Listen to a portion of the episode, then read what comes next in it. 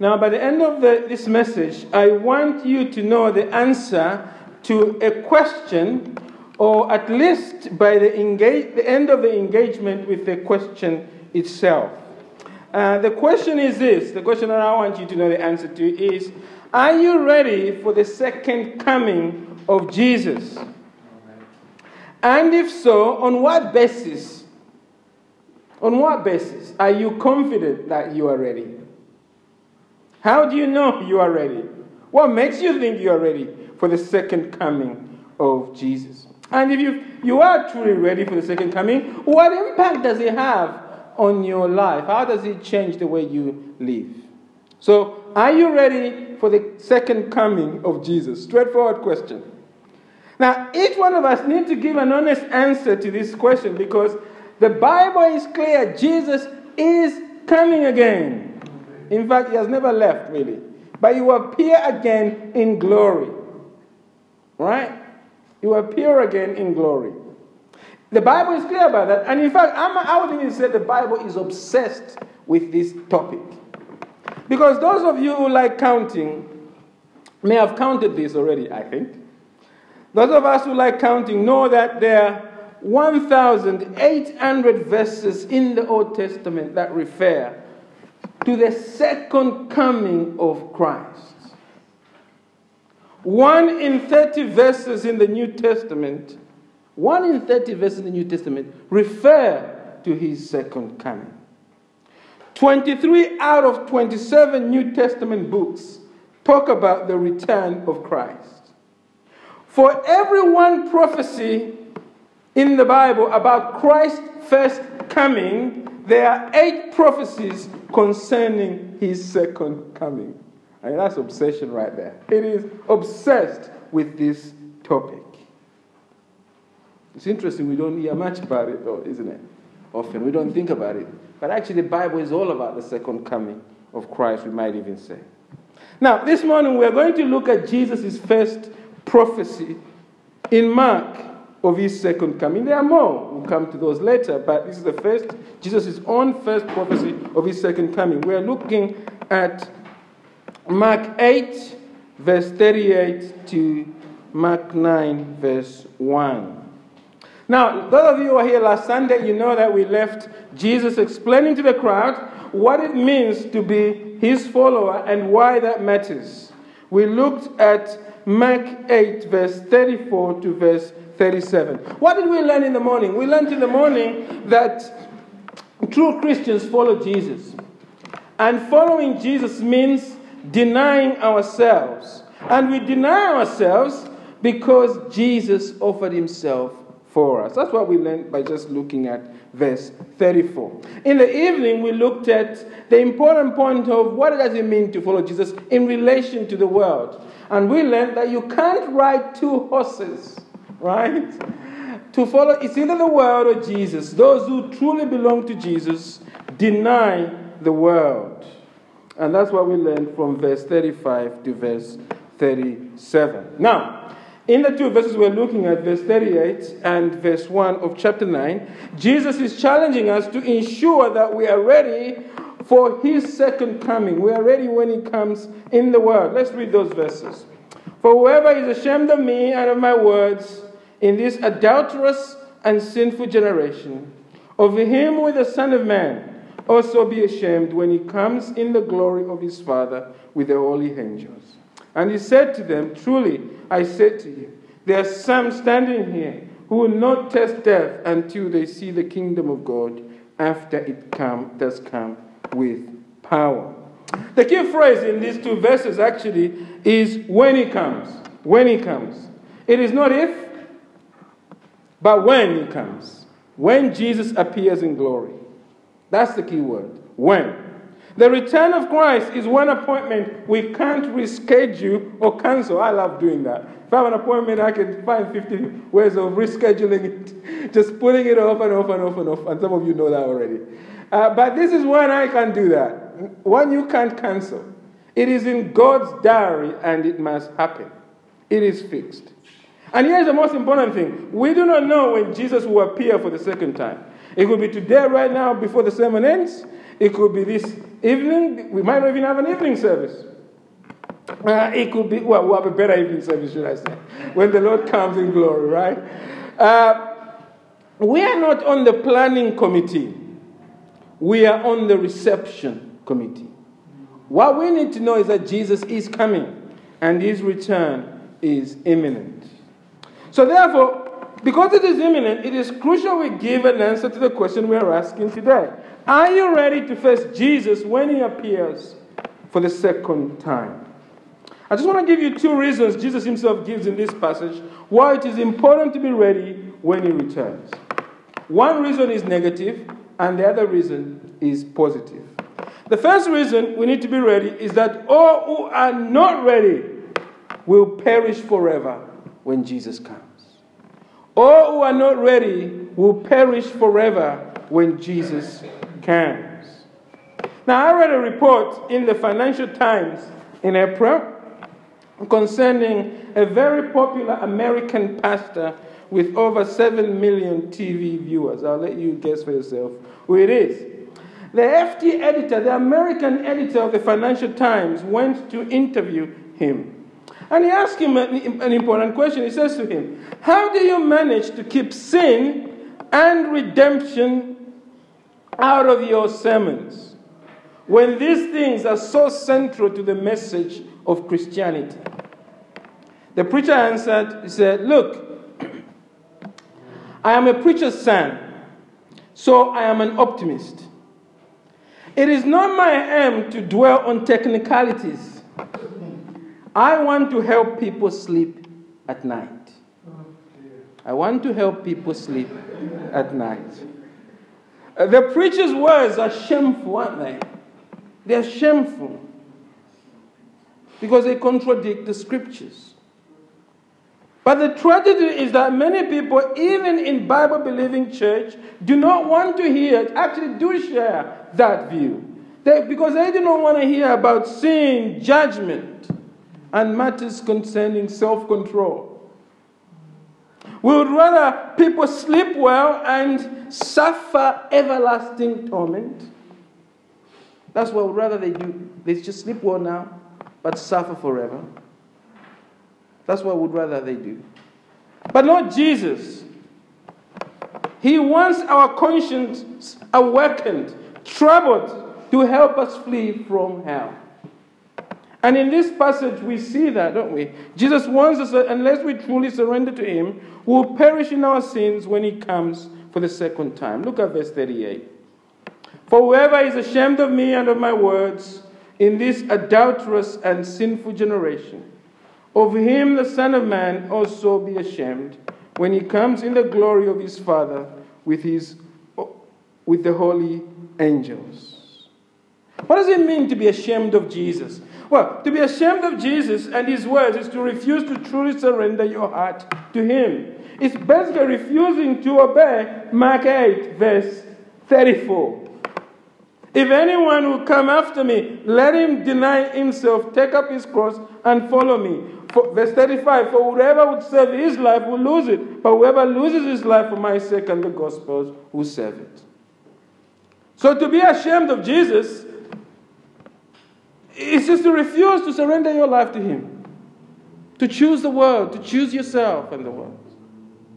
Now, as Jesus is speaking this, verse 35, and uses that word for whoever, let's bear in mind there are three groups listening to Jesus who this applies to, who are not ready for Jesus' return. They won't surrender to him. There are three of them. The first group in the probably there or near there, the first group consists of those who flatly reject Jesus as God. They reject is the Messiah. No matter what evidence for Jesus is in front of them, they are not interested.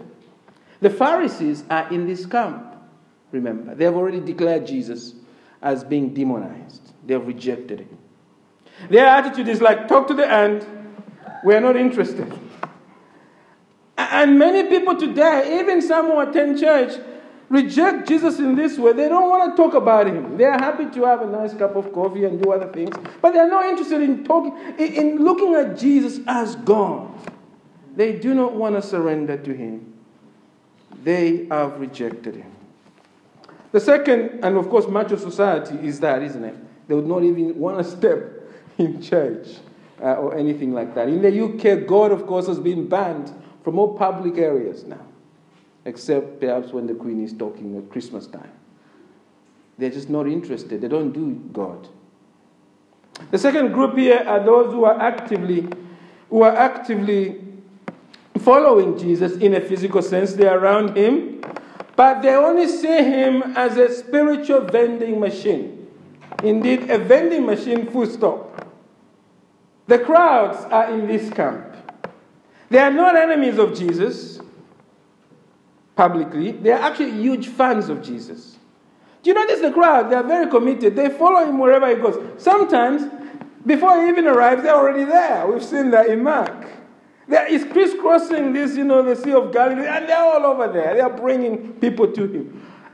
If you're just observing, you don't know what's going on, you think the crowd are very evangelistic for Jesus.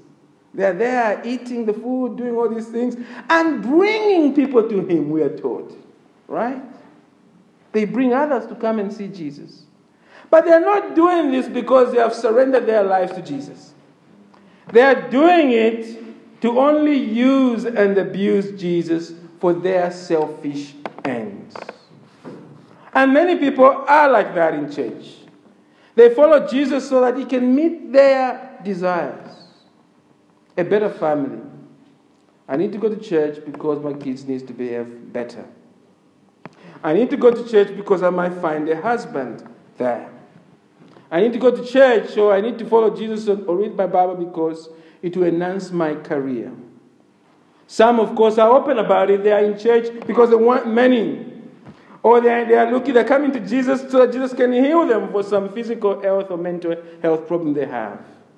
Others just come to church because it's a nice club, isn't it? It's a club, you meet others. All of these people are doing it, one th- they have one thing in common it is about them. They follow Jesus for what Jesus can give them in this life, not because they love Jesus. Jesus exists to satisfy their material needs. Then there's the final group, isn't there?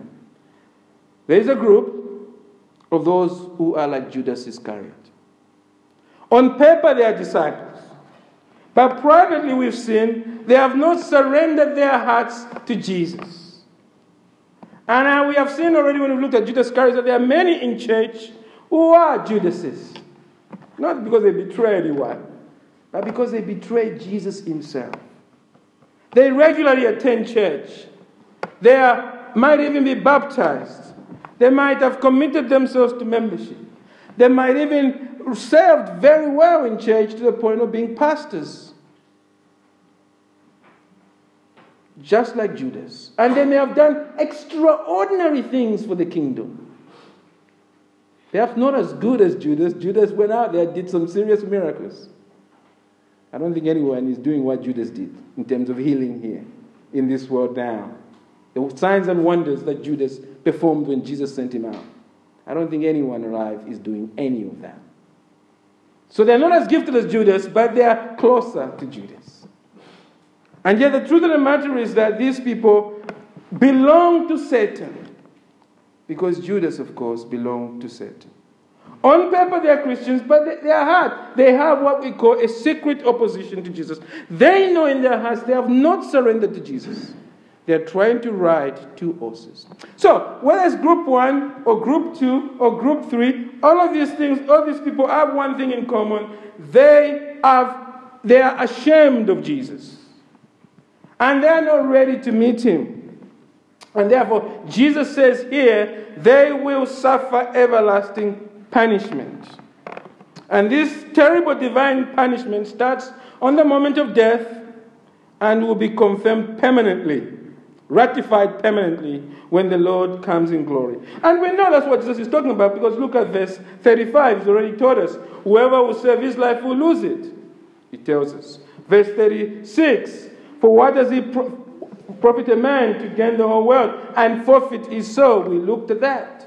Verse 37 For what can a man give in return for his soul? There will come a moment in which they are suffering everlasting punishment they will want to get out of that situation, but they won't. because their souls will be condemned to hell forever. That's what Jesus is saying in verse 38. He too, Jesus says, will be ashamed when he comes in the glory. The, of him will the Son of Man also be ashamed when he comes in the glory of his Father with the holy angels. Now, this truth that Jesus will punish sinners, will judge and condemn sinners to everlasting punishment, is difficult for human beings to accept. Many of us don't truly accept this. We may, we may not do it, but we, in our heart and heart, some of us just don't accept this. There's something in your heart which says, Well, I don't believe quite in a God like that. Well, opinion is not truth, is it? It's not what we think that matters, it's what Jesus says. And Jesus is saying he will punish those who reject him. Now, it is important for us to ask this question why will Jesus punish those who reject him? The answer is that God is holy and just. When God says the wages of sin is death, He means it. He means total death. Physical death, yes, but really the deeper death. Being cut off from the life of God. Eternal death, forever, cut off from Him and under His wrath. Anyone who does not believe in Jesus, surrender, has not surrendered to Jesus, the wrath of God is resting on them even now. Their life is almost suspended over hell, ready to be burned.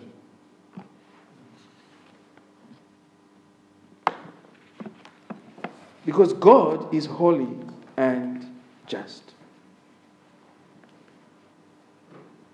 And all of us here would want to agree that we want God to be holy and just. All of us do. You want God to be holy and just. Well, why do I say that? Because we, we know in our own lives, we see powerful people out there who are ungodly. And we know what the ungodly, when they have power, do with it. We know what Saddam did with his power in Iraq. We know what Bashir did with his power in Sudan. We know, we know what Hitler did with his power. He exterminated a whole race of people. People who only have power but they have no goodness do that. We know God has power.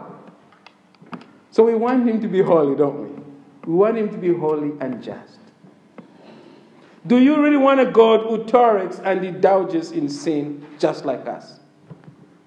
You don't want that. You want a God who's holy and just. Because only such a God is reliable. So, at the heart of hearts, you accept God is holy and just. You accept that. What you need to accept is that unless you repent, unless you are ready to face Jesus, you perish at his hands. And in our heart of hearts, all of us want there, all of us here, there is not, there is no one here who does not want final judgment. That might puzzle you. But there's really no one here in their heart of hearts, I believe, who does not want there to be a final judgment. How do I know that? I know that because you have faced injustice in your life. You see the injustice around you. You want God one day to punish evildoers because all of us have this longing for ultimate justice. You want there to be a day of accountability. Because, beloved, if God won't punish murderers who reject Him, what do we say to six month old Molly Mae Wotherspoons, who was fatally attacked by an American pit bull, kept illegally by Mother Claire and Grandma Susan, yet they only served two years in prison? What do we say to Molly Mae? We can't say anything if there's no final accountability. What do we say to John Greenwood and Gary Miller, whose bodies were found beaten and eaten under a mattress on a rubbish tip in Whiston in 1980, and yet that case has never been solved? What do we say to Madeleine McCann, who even now we're still looking for her? Where is justice for her? You see, if God is no, if there is no ultimate justice, we have no answers to such question. Without a God who punishes forever, who reject him, we have no hope of meaningful justice in our lives. There's nothing we can do if our boss really ultimately is evil, or if we walk out the street and we are murdered. There will be no justice for us if there's no final day of accountability. Do you see? All of us long for ultimate justice, and we know it is right. And the answer to ultimate justice is that Jesus is coming to punish evildoers. Because without such a judge, without such an accountability, we are left with nowhere to turn. But thank God that Jesus is just and he will punish all who reject him. The question for us this morning is quite simple Are you ready to stand before him when he comes? The only way, beloved, to be ready when Jesus comes is to truly surrender your life to him not based on your own righteousness, but to be based on his death on the cross in your place. Because right there on the cross, you see, Jesus took the very wrath of God that you deserve. He died in your place. If this sounds difficult, what we're hearing, understand that the solution is there. Jesus has died in your place at Calvary. There is a story of a father and a son uh, who are walking across farm fields during a very dry season. As they look in the distance, they see a massive wall of fire steadily moving towards them. This is somewhere in the countryside. And they see this wall of fire coming to them. It is being carried on the wind. And so, what do you do when the wall of fire is coming towards you? Where father and son start running. But quickly they discover that no, if they keep running, the fire is going to outpace them anyway. So what do they do? They just stop. The boy buries his face in his dad's side. But just before the fire reaches them, the father reaches his hand into his pocket. And he pulls out a packet of matches. Or perhaps today would be a cigarette lighter. but he pulls out a packet of matches. And he lights the matches. And what he does is he takes as much as is lit and he tosses it behind them, right? And so now a little fire has started behind them. It's burning, starting slowly, and it's beginning to burn behind them. Even as the massive wall of fire is coming. And as that massive wall of fire comes closer to them, what the dad then does is he scoops up, to the son's surprise, he scoops up his son and he gently steps back into the burnt ashes of the fire he has just lit. And of course, that small fire is controllable. The ashes have gone. So when the wall of fire now arrives, it has no fuel, nothing to fuel itself with. Because they are now standing in the burnt remains of the other fire. The father and son are safe. The point of the story is obvious, isn't it? It surely is. If you want to be safe from the fire, you must go to the place where the fire has already burned. That's what you do. The fire has been through here, that's where I must stand. In life, beloved, there is only one place where we can find safety from the fire of God's wrath, and that is where it has already been burned. Where is that? It is on the cross. That is the place where the fire of God already burned. On the cross, Jesus took on himself the full divine wrath, the fire of God that belonged to us for eternity. Concentrated in six hours, poured on him. Jesus did it so that we could stand in those burnt ashes, be safe from that wrath. Anyone who comes to the cross, surrenders to Jesus, is safe from, his, from the judgment of Christ. And the question, beloved, this morning is Have you done that? Because if you have not truly surrendered to Jesus, you must do it now. Because if you do not, you will perish forever. Are you ready for Jesus. That's the first, that's the negative and first reason for being ready for Jesus' return. Because all who are not ready will perish forever. Now, quickly, for the second and positive reason for being ready to meet Jesus. The second reason is this all who are ready have a glorious future. All who are ready have a glorious future. Now, two years ago, Steve Pallett, a politician from the island of Jersey, uh, made headlines. Uh, you may remember Pallett traveled from Jersey to Budapest, Hungary, for the handover of the Dance World Cup.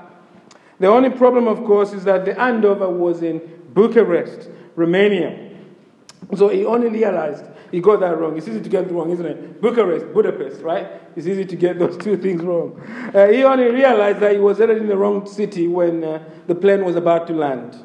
And so he missed the handover of the Dance World Cup. As I think about Mr. Pallett's experience, it reminds us that it is important to know where you are going in life. Destinations have consequence. And the good news is that if you are in Jesus, there is no doubt about where you are going. You are on the correct flight. And your next destination is glorious because it says so in verse 38. For whoever is ashamed of me and of my words in this adulterous and sinful generation, of him will the Son of Man be ashamed when he comes in the glory of his Father with the holy angels. Do you remember what we said about the title Son of Man? The title Son of Man means it comes from Daniel 7. And it actually means Jesus is 100% God and 100% man. And while on earth, Jesus is divine glory, while being on earth, is divine glory as the God man was veiled. Because we read that in uh, Philippians 2, verse 5 to 7. We couldn't see all of his glory, the glory of Christ. Philippians 2, verse 5 to 7 says this Have this mind among yourselves, which is yours in Jesus Christ, who, though he was in the form of God, did not count equality with God a thing to be grasped, but he made himself nothing, taking the form of a servant, being born in the likeness of man. In other words, the glory of Jesus was veiled. We, we, we saw some of his glory as, as, as he's fully God, of course, uh, but we couldn't see because the glory of Christ, if you like, was covered in human flesh, we might say. But in verse 38, Jesus is saying that when he comes for the second time, he is coming in his divine glory. That's what I mean by coming in the glory of his Father. He's coming as a member of the triune God, as God the Son. And when he comes, we will, all who truly belong to him, will bask in his splendor. How do we know that? Because of what Jesus says next in verse 1 of chapter 9. Notice what Jesus says in verse 1 of chapter 9. And he said to them, Truly I said to you, there are some standing here who will not taste death until they see the kingdom of God after it has come with power. Now, if we just read verse 1 by itself, it leaves us many confused. And of course, non believers get excited when they read this passage. They say, see there? You see, I told you, Jesus can get things wrong, right? Well, first of all, let's remember that the Bible, this, this Mark, by the way, was written, would have been written actually after the disciples, many of them, except perhaps John, had died. So they're recording something that they're absolutely uh, sure about. And secondly, the key point here is to remember, though, when we come to understanding these verses, is to key to understand is that it comes after verse 38. Now, and before verse 2. This is quite important, right? Mark chapter 9, verse 1 comes after Mark chapter 8, verse 38. And before Mark chapter 9, verse 2 to 9. It sounds like I'm just making an obvious point. But it is easy to forget, isn't it? Because the key to understand is the context of this passage. What Jesus is doing in verse 1 is promising that some people who are listening to him are about to experience the power of the kingdom of God. Now, let us remember the reason we're going through Mark verse by verse is to understand the whole book of Mark. And we know in the book of Mark that what is the kingdom of God? Well, the kingdom of God in Mark is a person. That's quite important. We've been saying throughout that Jesus is the kingdom of God appearing in person. That is why when Jesus enters the stage in Mark chapter 1, verse 14 to 15, he says, The kingdom of God is at hand, the kairos moment has arrived. Repent and believe in the gospel. Because Jesus himself is the kingdom of God breaking in. That's quite important. And in verse 2 to verse 8, Jesus' glory, the glory of the kingdom of God, and its power is displayed. Now, this evening we are going to read, to study verse 2 to verse 8. We'll look at this transfiguration, the kingdom of God breaking in at that moment with power and glory. We'll see that the purpose of the event is actually to give us a future glimpse of the glory of Christ and our own resurrected glory with Christ. So, to summarize, what Jesus is saying in verse 38 is this I will return in glory. Verse 38. And in chapter 9, verse 1, he's saying, I am going to give some of you an advance preview of my glory. This is how Peter understood Jesus' words. Jesus, who was there at the mount, Peter, who was there at the mountain of transfiguration, remembers that moment as the coming of Jesus himself in power. Look at uh, 2 Peter. Turn with me just finally to 2 Peter uh, chapter 1, verse 16 to verse 18. Let's just read that. 2 Peter chapter 1. In fact, of course, you'd, you'd have read this as we're going through 2 Peter in Bible study. Uh, we haven't come to this yet. Uh, verse 16 to verse 18 of chapter 1. He says this For we did not follow cleverly devised myths when we made known to you, listen to this, the power and coming of our Lord Jesus Christ. And then we pause, hmm, what is this power and coming? What is Peter referring to? Well, he goes on to say, but we were eyewitnesses of his majesty. When? Verse 17. For when he received honor and glory from God the Father, and the voice was borne to him by the majestic glory, This is my beloved Son, with whom I am well pleased.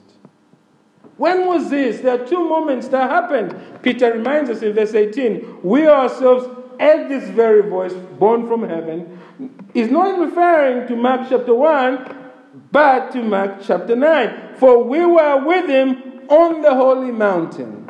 Mark chapter 8, chapter 9, verse 2 to verse 8. So far from trying to confuse us, Jesus in verse 1 of Mark chapter 9, if we go back to Mark chapter 9, is assuring his followers that we have a glorious future. And the wonderful thing about Mark 9, verse 2 to 8, is that it is a foretaste of that glory. And this is the key truth here, beloved. If you are in Jesus, you are ready to meet Jesus when he comes again. And it will be glorious for you. And what a sight it will be when our Lord Jesus appears from heaven. And to be glorified to him, what a day that will be. We will experience our own transfiguration. We will be transformed into his image. We are already born again inside. That's our inner reality. But we'll see the glory of what it means to be born again when Jesus comes to live and enjoy Him forever. What a, what a life that would be. Every day, being in the presence of Jesus, living in the new heavens and the new earth. Never again to suffer, never again to sin, never again worrying about family business here and there, trying to worry about the boss. All of that gone. Glory awaits us. And if you're trusting in Jesus, this is your future, beloved. You have eternal glory ahead of you, regardless of your present circumstance. Some of you are going through very difficult situations right now, very hard situations. But, beloved, this passage is reminding us no matter what your current circumstance, your destiny is glorious. Your destiny is glorious. And it is already written permanently in the blood of Jesus. So, with that ahead of us, how then should we live? Well, we should live as people preparing for the greatest appointment of all time. You are, beloved, about to meet your Savior. You might meet him immediately when he appears, or you might meet him through death. Are you ready for that? Yes, Jesus has already made you ready by his blood, but will you just be content to get to heaven with a ticket and come up to heaven ragged and unprepared? Jesus has died for you. Does it not matter then how you turn up to heaven? It does. Beloved, because we are going to heaven, we want to be ready. We had a wedding here earlier this year, and uh, my goodness, I, I, it was wonderful. You took great care to be ready for that wedding. I mean, I saw some of you, I won't mention my brother, I saw some of you donned in a suit. I've never seen you in a suit. I'm thinking, wow, looking wonderful. I couldn't encourage one of my, my dear brother there looking very super duper as you were, dressed in a suit. And I was like, wow, I couldn't bear. Some of you guys were completely transformed, right? You're coming to an appointment of the wedding, very important. What more, beloved, you're preparing for the great mar- mar- supper of the, of the Lamb, the marriage feast to our bridegroom Jesus, the one who has purchased us with his own precious blood. He has made us ready, yes, but because he has made us ready, we must get ourselves ready. The bride who knows that she's married does she make less effort on wedding day? because who knows that she's already going to get married? Does she make less effort? Or does she make more effort on her wedding day? Of course, she makes more effort. Our, our future is already secure. I'm sure even if she turned up ragged, the marriage wouldn't be cut off. But she makes an effort because she knows this is a beautiful thing. You know, Prince William lives each day as a man with a great appointment in the future. He's waiting to be king of this country. And you can see the difference between King William and Prince Harry. Prince Harry, he just does his own thing and he's doing his own thing. But Prince William, very serious, you know, all the time. And he's a man ready for kingship. He's ready. And everything he does is geared towards that. Any disappointments he suffers in life, he knows they're preparing him for kingship. Our attitude, beloved, should be the same. We must use every situation to prepare, to be as radiant as possible our Lord Jesus when he comes in glory. And being ready changes everything. Imagine if the next time you face opposition at work, you remembered that you have a glorious appointment with Jesus. Imagine if next time you receive bad news in the family, you remember that you have a glorious future. Imagine when next time you, you, you, you're facing a difficult decision, you just remember that the future is already settled and is glorious. Well, if you do that, your whole life will be a celebration of, your, of God's glorious future. And the way you live will bring glory to Jesus today. And that's what we should take away from this passage. If you are trusting in Jesus, know that you are ready for the glorious return. And so rest now in his glorious arms of love.